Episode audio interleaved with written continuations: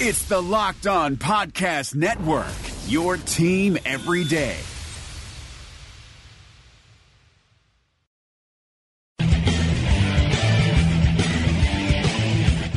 You are Locked On Jazz, your daily podcast on the Utah Jazz. Part of the Locked On Podcast Network. Your team every day. It is locked on Jazz on the 6th of November. Jazz get blown out by the Raptors, lose their fourth straight at home and overall. 10 games in, how concerned should we be? We'll try to break down what took place last night, why it took place, how it compares to the past, and look at all that. It's coming up on today's edition of Locked on Jazz. Pow! How are you? I'm David Locke, radio voice of the Utah Jazz, Jazz NBA insider. This is Locked on Jazz, your daily podcast on the Utah Jazz, giving you insight, expertise, geeky little numbers, and a look at what's really going on. Uh, you can get it on Apple Podcasts, Spotify, Google Podcasts, or you can tell your smart speaker to play podcast Locked on Jazz. Thanks very much for tuning in. Locked on NBA today has Ben Golliver on it, so that's a good one for you. And please follow. I love what we're doing. So proud of it on the network, on our social network sites. Twitter, both Locked on NBA Net and Locked on NFL Net have become a feed of all of our hosts. So it's a pretty good uh, way to catch up on everything that's going on. I find it really, really cool. And then our Instagram uh, accounts for both of them are kind of the biggest stories in a minute for you on the stories, and then longer versions on the feed. So, really proud of both those things. We're doing stuff nobody else has done. Uh, with that, Jake Snelson's doing great work with it. That's at uh, Locked on NBA Net and Locked on NFL Net. All right, here's the plan for today. Um, I just want to take an honest look of what's going on. I'm not going to try to be a homer, and I don't want to be an extremist. Obviously, losing four in a row is not good, um, and some things are certainly not right with what's going on with the Utah Jazz. Now, last night, they just get waxed by a team that's way better than them. Uh, I think Toronto and Golden State, and I've said this all year long, are a million times better than the rest of the league. Okay? Um, that has been my take from the very beginning. I didn't change it last night uh, in any way, shape, or form. I think that Toronto's going to win the East by about eight, nine games. I think Warriors are going to win the East West by ten or twelve games. The rest of us are okay, but we're not great. And those teams are great. And Nick Nurse is doing incredible things with the Raptors. I don't know if we'll get into it today, but there's some interesting things that they're doing. Um, and and they're great. So I'm not too worried about the fact that we got waxed last night because I think it's the same thing as getting waxed by the Warriors, um, and they're they're just I mean they're just way better than we are. I don't know what else to say about it. I think that those you have to be honest about that, and but I think the Warriors are way better than we are, and I thought that when the year started. So that's that's you know, uh, but there are some things that aren't good right now. So let me quickly. We always do our game recap of last night. Um, let me quickly just run through that like I always do, but then there's deeper issues um, to try to get into. So last night we had another brutal defensive night. Our defensive rating was a 124. The Raptors, who played 21% of their possessions in transition, just ran up our throat. Our offensive rating, according to the uh, ESPN box I use, uh, was was a 111, which actually is above average and not terrible, despite it sure felt like it. Um, the Raptors have a weakness, which is they don't deal with the pick and roll ball handler very well. Kind of similar to us because they play a diff- same, same type of drop big defensive style. Without Donovan, that left it to Rubio and Ingles to deal with it, and they were not able to um, make the plays that they needed to play last night. Um, I'm going to update. Uh, my update on it has this at a 106.7 on my NBA Stats Cube, uh, which is only average. So we were, you know, and and that may be frankly, a little misleading because the fourth quarter we went and put up 39 points and skewed the numbers. That's where cleaning the glass will take out all those numbers because it's blowout time and not count it. And that might be a more accurate way to do it. Uh, so now our shot selection last night was brilliant. In the first quarter, I think we had 13 shots at the rim, thank goodness. Uh, we were getting to the back. We took 35 shots at the rim last night. We took 24 threes last night. Uh, so we ended up taking 49% of our shots at the rim, which is an am- amazing number. Um, the stats on this page, by the way, uh, they re- garbage time started at 6:16 in the fourth quarter, so it doesn't count anything after that. Um, according to that, to cleaning the glass, which I like that, are the Raptors' offensive performance last night was in the 88th percentile of all offenses, and we were in the 28th percentile of all uh, offenses. Our shooting was in the sixth percentile of all game performances last year. Uh, okay, so if there were 100, if you know, six percentile, we are six percent, like terrible, uh, and that's the truth. We just couldn't make shots last night. Our shot distribution was okay. Um, but we were in the zero percentile of shooting on threes last night. So we had the worst shooting night of any team in the NBA all year last night. Like that's the we can get into all the other stuff, but that hits it. We were 4 of 24 from 3. And so what happens at that point? The Raptors are great in transition. When you're not when you're having the worst three-point shooting night of any team, you're 0 of 9 on corner threes, you're 4 of 15 on above the break threes. You're 4 of 16 in the mid range for 7% of all shooting quality there. Now they're out and running, and they're running down your throat, and you're trying to get back in transition at an endless level. And the Jazz did a terrible job of that. But at some point, it's also just this is ridiculous. Um, last night, let me see if I have this. The Raptors, according to Clean the Glass, averaged 1.8 points for every transition opportunity and 1.88 points off every live rebound. So our transition defense was just horrendous. But again, it's like every single possession you're there. And so hard to figure out last night is that just you don't have Donovan and we're totally dependent on Donovan.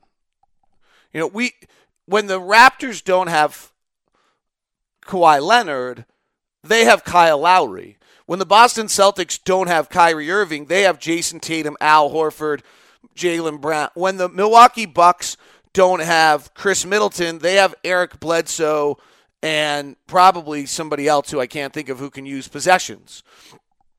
When the Rockets don't have James Harden, they lose a bunch of games, but they also have Chris Paul, and frankly, they is not great, but they have Carmelo who can use. We we don't have that, and we just don't. That's not in our roster uh, Ricky Rubio becomes that guy, that's not a place where he's comfortable. Joe Ingles, who's terrific, that's not a place where he's comfortable.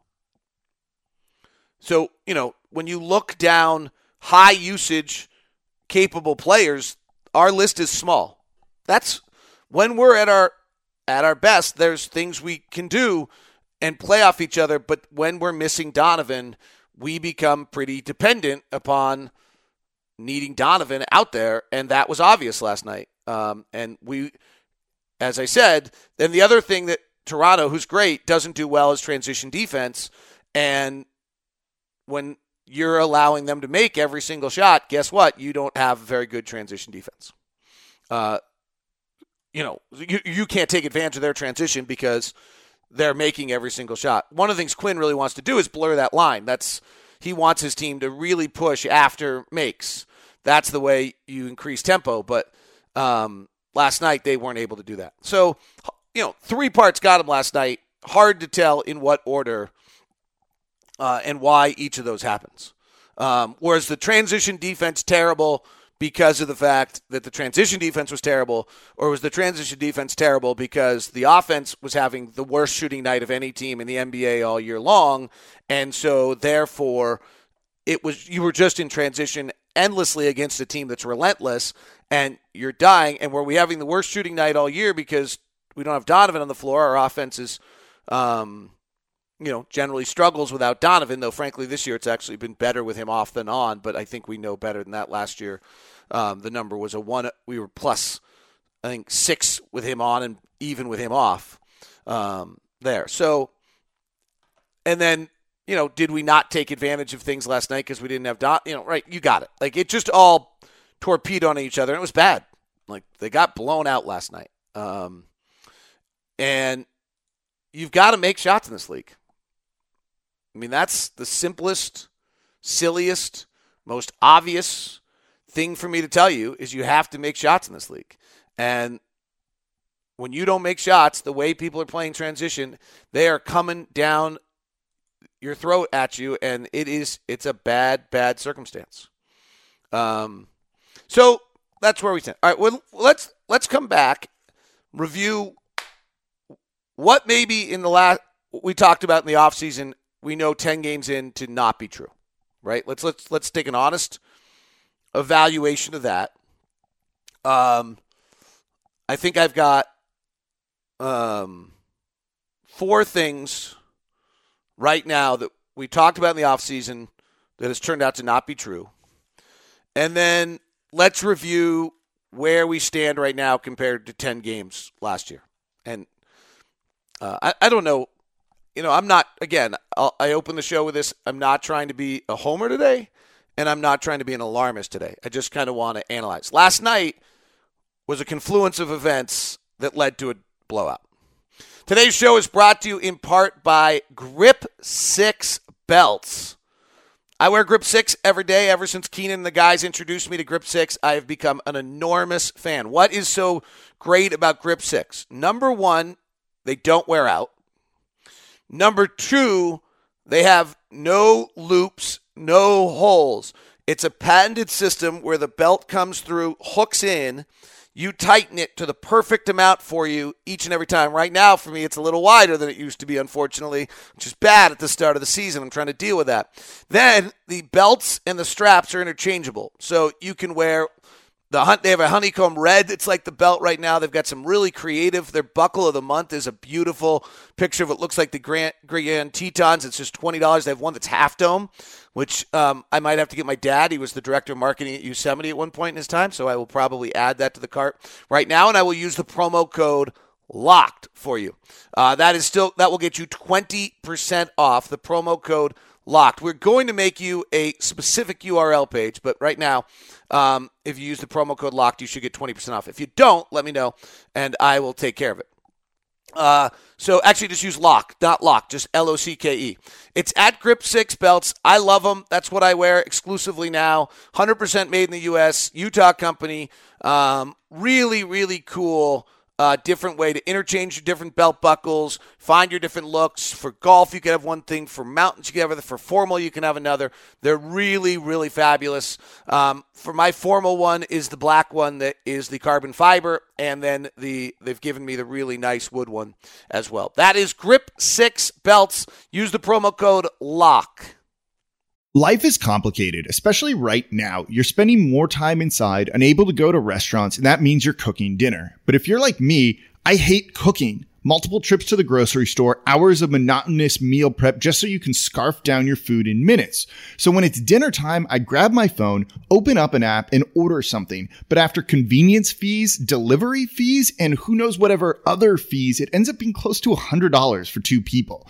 But then I met Freshly. Just put up your feet and relax while Freshly chefs and nutritionists do all the hard work. All you do is heat for three minutes and dinner's done. Imagine a better for you golden oven fried chicken, steak peppercorn with sauteed carrots and French green beans, and my personal favorite, buffalo chicken with loaded mashed cauliflower. It's got fewer carbs. That's just a few of the 30 plus health conscious options to choose from. Freshly understands that food needs to be delicious, healthy, and simple because let's be honest here, if it's not easy, I'm not going to do it. And if it doesn't taste good, I don't want to eat it. Freshly is offering our listeners $40 off, $40 off for their first two orders at freshly.com slash locked on NBA. That's freshly.com slash locked on NBA. All right what did we think was true in the offseason that might have been faulty? Um, I think the first was that we just pick up where we left off. Like that, I think we might have known that wasn't true. Um, it never works that way. It never is. The season is never the exactly the same. You ne- things rules changing this year with the freedom of movement. Though last night didn't have anything to do with freedom of movement. Um, there have been some other nights where I think the concept behind freedom of movement is that off the ball, you can't hold, you can't grab. When big guys roll to the basket, you can't hold and you can't grab. Okay, it's also it's getting Rudy all of his dunks. So, and teams are adjusting to that. Now we're going to have to adjust out of that, and you know you have to figure out where to use Favors because everyone's bringing Favors guy off of off of Favors and putting him in Rudy's lap, and Rudy's getting about I think when Rudy's on the floor per 100 possessions with Derrick, he gets about eight shots, and when he's off the floor, without when Derrick's off, he gets about 13 shots. So he's getting about 50% less shots when he's on the floor with Derrick. We're just to have to f- figure out where to place Derrick and, and how to use things and and uh, how to take advantage of both of them at the same time, the same way they did last year. So I think that's the first one. Just that that was a pretty common narrative. We'll pick up right where we were, um, and I really, I, I, you know, I did the numbers analysis and had that we would be just as good um, as we were last year in a in a lot of ways. Here's a one that's I think real and a bit disturbing. We've had f- and the and the offense is a little different in the league right now, but we've had four games this year in which our defensive rating is 119 or worse. We had four games of that all of last year. Um, you know, the Donovan injury, not playing a few games, has had something to do with it. I mean, there's a bunch of excuses, right? But and the and the Warriors got us. Okay, well that just happens. In Minnesota, Derrick Rose had this brilliant game, and Memphis Donovan didn't play and we allowed 119 and last night Donovan didn't play and we allowed 123 and we've been really good defensively in all the other games showing that that defensive capability is still there but that's a little eye opening that and even if you try to fiddle and say okay well defenses or offenses are up about you know 0.8 or something like that but just nonetheless we've had four games this year we had a defensive rating of 119 or more we only had that four times all of last year so that's a pretty good sign. Like we just didn't pick up that narrative. I was a part of it. I think we were wrong. The second narrative where I would say we were probably wrong, um, and I was chief leader of this and thought he was, you know, you know, the two comments that I made all year long are now coming back to kind of bite me, frankly.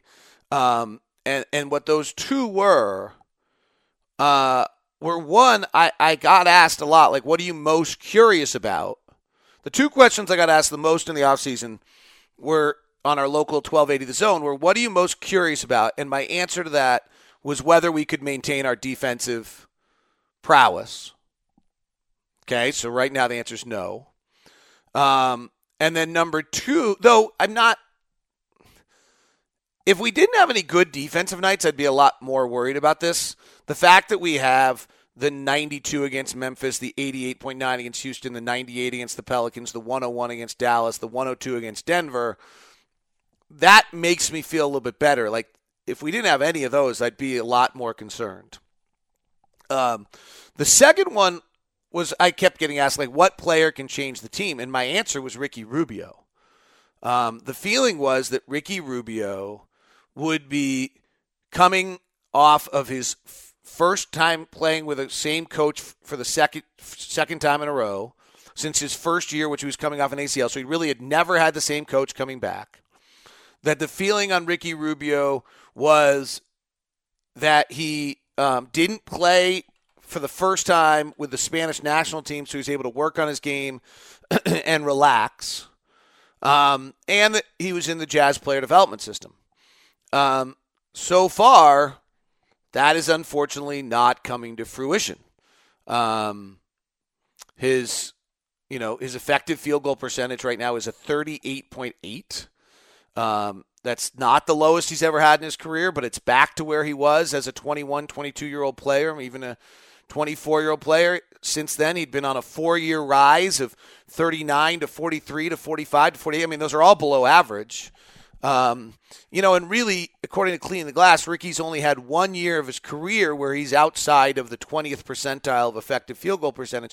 But you, but I thought that we had seen a rise and really expected a pretty big start for Ricky. That has unfortunately not been true. I mean, he's just he's really not shooting the ball well at all. Is um, it's really you know, frankly, it's probably just his three. Um, He's shooting 44% at the rim. Last year he was at 51, but his career average is right around 44%. Um, his short mid-range shot has been not good. His uh, that's been really bad once he's he's in the paint. Uh, his mid-range shot is at 39%. That's kind of where he's always been. I think last year he was at 44. Um, and he was at 44 the year before, but I think if you look at his career average, he's he's he's right there. His overall mid-range shot though because of those short ones that he, he's just not good in that 3 to 10 foot range right now is below his regular average and then his three point shooting's a little off um, his long twos are are great again his long twos are 47% but his overall um, is is not great and his three point shooting is from 35 down to 30 i mean if you look at him compared to his career average right now his rim finishing is at 41%. He was at 48 his first career, so that should go up. His 3 to 10 footers are at 33%, which actually I guess are better than his career average. It's always been a little bit of an issue for him. His 10 to 16 footer is at 17%. He's usually at 36. That should get better. His long mid range, he's at 47%, which is great. You know, he that's a guy you should be willing to have take a long two. He's at 39% for his career, and then his three point shooting is 30%, and he was at 32. So, you know, he's never been a above average offensive player. However, he's awful. He's not doing what we thought, right? And then I think the other misanalysis we had on this was that it was the exact same team. Uh, and I don't know what impact this is having, to be totally honest. Um, but Dante Exum is a new part of the rotation who's at a point guard position, and I think it's having an impact. That second unit to me doesn't flow very well. That second unit last year was Donovan Mitchell at point guard or Raul Neto at point guard. And I don't you know, Dante's important to us and we're going to have to work through it. There's nothing wrong with doing it, but it's not the same, right? That like that's my only point is that we talked about that we are the exact same. That's not the same. Um and you know, I mean Ricky's shooting 33% and Dante's shooting 41 and the two of them are shooting 30 and 29% from 3. And that pretty pretty hard right now. The offense is not that big a problem, but it's not great. Um but it's pretty hard right now when that's happening. Um, so I think those are the areas where we may have said we were the exact same, and our messaging and um, you know my analysis of the first games may not have turned out to be accurate.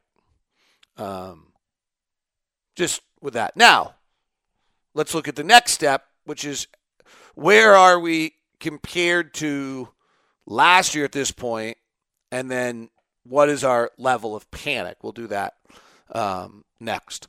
Today's show is brought to you in part by Murdock Hyundai, 4646 South State Street. Blake's down at the Lindon store now. We've got um, a great crew at the State Street store, and then there's also a store up in Logan. Uh, the Murdock family, 93 years in business in Utah, maybe 92 maybe giving them an extra year there. Uh, doing uh, fabulous, fabulous work to uh, make sure that you have this awesome experience. And the Hyundai brand is cool. Uh, the Hyundai brand. It's funny. I was talking to a friend yesterday, and we were talking about cars, and um, he's like, you know, and I was just like, how much we love our Santa Fe, um, and what we, uh, and it's like, you know, I, I think you get a Hyundai Santa Fe, you're probably not someone's probably not thinking like, oh wow, you're gonna like. No, we love it. Like our son's driving it. It's got great space. Uh, we got the third row of seats. It's got every bell and whistle. So we probably got the um, ultimate uh, to make sure that we got all the safety features. All of it's inc- it's incredible. Um, the sunroof, panoramic sunroof, six passenger seating. They also have a great lineup of the other SUVs. The Tucson uh, comes in estimated somewhere around 20,000 depending what you do with it. The Kona 18.5, the Kona zippy and fun, got great colors. It's the smaller SUV and then their sedan lineup, uh, the Sonata is is fabulous uh, as well. The, the Kona's kind of Kona's kind of a fun car. You might want to take a look at that. That's a one of their small little SUVs and it's got the little got a little pop to it. Uh, good horsepower. It's got turbo in two of the different models. It's all at Murdock Hyundai at 46 46 South State Street. Hi, this is Nate Duncan from Locked On's Hollinger and Duncan podcast. Those of you who listen to our show know that I try to take a measured approach. I'm not prone to hyperbole. It really takes something special to get me excited. But with all that said, Theragun is simply one of the best products that I have ever used. I just turned 40. I've always loved to work out, to play basketball when it's safe. And as I got into my 30s, it just wasn't possible to do that anymore the way I wanted to because my body didn't feel right. And Theragun has helped me fix so many of the aches and pains. I've tried everything massages, chiropractors. This at home device, handheld percussive therapy, has worked better than any of those for me. And now the all new Gen 4 Theragun has a proprietary brushless motor. It's so quiet, it's no louder than an electric toothbrush. And best of all, you can try Theragun risk free for 30 days. There's no substitute for the Theragun Gen 4 with an OLED screen, personalized Theragun app, and the quiet and power you need. Starts at only $199. Go to theragun.com slash locked on, the name of this network, right now, and get your Gen 4 Theragun today. That's theragun.com slash locked on. Theragun.com slash locked on. All right, so 10 games into the year last year, um, with a schedule that probably wasn't nearly as brutal. The Jazz offense was 23rd in the NBA, and the defense was eighth, and our plus minus led us to be 17th in the league. So we were we were a little desperate at this point last year, I would say. Uh, now the defense was a 101.8, and this year the defense is a 107.7. That's a dramatic difference. Now, offenses are really beginning to kick in, and the numbers are a little different, and the freedom of movement has changed things a little bit. Uh, so that that six points not dramatic, but eighth to sixteenth is a pretty big difference uh, for where you'd expect the Jazz to be uh, defensively. Now, if we tighten the screws up a little bit, pretty quickly you get up to tenth or eleventh or twelfth. That's um, where where things sit. And the Jazz, and frankly, if the Jazz defense was the same, well, there's no way it would be. The, sorry, that that was backwards. My brain went the wrong way on that one. Uh, offensively, the Jazz are 13th, and we're a positive differential. So even though we're four and six, I'd argue we're a lot better off than we were uh, last year at this point. We were five and five. Um, our offense is clicking at a higher rate. The defense needs to tighten up. Uh, so we were here a year ago. It took a while, and I don't suggest we go back to the nadir that we were at when we left Atlanta and try to click in. I don't think that's possible. The when you it, it when you look at what's kind of happened here, I would say, um, you know, whether you're hitting, um, you know, I got I got a text from my Tyson Murdock from uh, he was at the game last night, sitting right over to the side of us, and he was like, "Panic time," and I was like, "I don't, you know, it's not good, but I don't think so." And so, if you kind of walk through this one for a minute, so you lose to the Warriors, um, that's happens, and the Warriors did some things well. You lose to Memphis, and, and, and if we don't solve our shooting, then you can panic. But we lose to Memphis on a night where we went 7 of 20, 32 from, or 8 for 32 from 3. So 25%. You're, you're going to lose a lot of games shooting 25% from 3. Minnesota, you would have liked to tighten the screws a little bit. It would have been a great road win. Um, you know, they we had our best offensive game of the year that night, and we didn't match it with defense. Memphis back home, no Donovan Mitchell, right? Like, we're just, I'm not sure we're entirely constructed as a team that without Donovan is going to win a lot of games against good teams.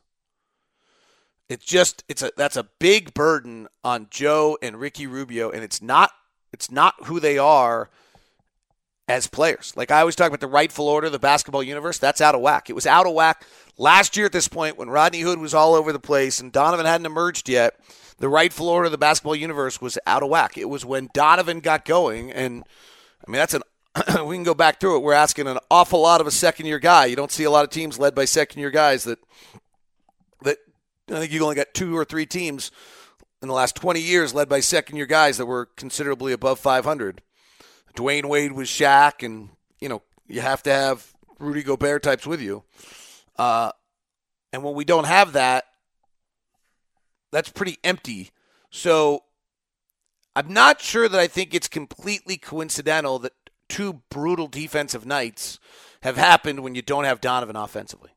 I, I think that those might be related. Um, and so you look at Memphis and you look at the Raptors, and you know look at Memphis. Like they lose Mike Conley and Marcus Gasol, they become terrible. Uh, we lose Donovan Mitchell, we struggle. So I'm not. I kind of look at the six losses, and you know, Minnesota would have been nice to get, particularly when you have that good an offensive game. And the first Memphis game, coming off the Warrior game, probably hangover, and pro and they played a different different defensive style that we weren't used to, and we had a terrible offensive night. Played defense pretty well. It's not great. But I'm not sure that I see the same collective thing taking place in every game at full strength that makes me say, oh dear. Um, actually, far more oh dear at this time last year because we just didn't know Donovan was coming this way. Uh, so get Donovan back, get the team settled. Last night was not a player movement issue where the new rules are making so the Jazz can't defend. Um, shot distribution offensively is still great.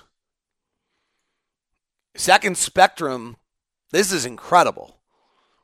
Second Spectrum has a stat that looks at your shot quality.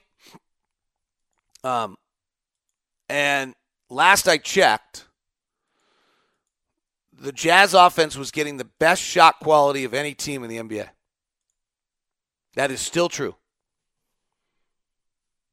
Uh, the problem is here's an example. According to Second Spectrum, the Jazz shot quality is at 55.1, but their effective field goal percentage is 52.8 minus 2.3. Milwaukee is at 54.1, so one percentage points less good. But their shot quality, their end result is at 56.6. In other words, we're shooting two percentage points effective field goal percentage below our shot quality. Milwaukee's shooting two above. Last year we were even, so you'd like to have that even out. We're 26th in the league right now in how we're shooting based on our shots. The difference between our players' performance and the quality of shots they're getting is 26th. Only Orlando, Houston, Oklahoma City, and Detroit is worse. That's that might be more important than anything else. A year ago, I think we were right at league average. Again, we're not the exact same.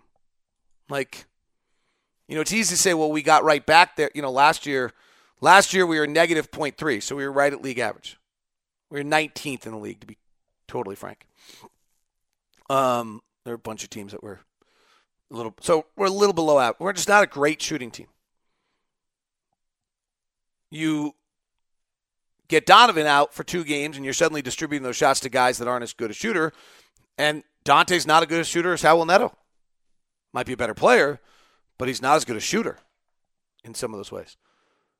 Um, and, you know, our best corner three shooter was Jonas Jerebko. So there's some pieces that have to just we got to straighten it out. All right, that was my trying to be pretty honest analysis of where we sit at four and six and why. Um, Dallas tomorrow, and then, uh, by the way, like also on the road to 52 wins, still on it. weren't supposed to beat Toronto at home. Not supposed to beat Boston on Friday. Supposed to get Dallas on Wednesday though. Like we don't get Dallas on Wednesday, that becomes a five-game losing streak with Boston, possible six at Memphis, at Dallas, at Philly, at Boston, at Indiana. So a lot of there's a lot of L's on that schedule. So when you have a W, it's necessary. This is Locked On Jazz. Go grab Locked On NBA. Ben Golliver on with the guys today. Uh, hope you have a great one. And follow Locked On NBA Net on Twitter and Instagram. Rejecting the Screen has been retweeted by Kobe, Dame Lillard, and Vince Carter. So it's fair to say you should give it a shot. I'm Noah Kozlov. And I'm Adam Stanko. Rejecting the Screen hits your feed every Tuesday and Thursday. On Tuesday, we talk hoops and a little bit of life. On Thursday, we go ISO with a guest. Stories from anyone and everyone who has touched the NBA with tales we promise you've never heard before. Find Rejecting the Screen right now, wherever you get podcasts, and hit that subscribe button.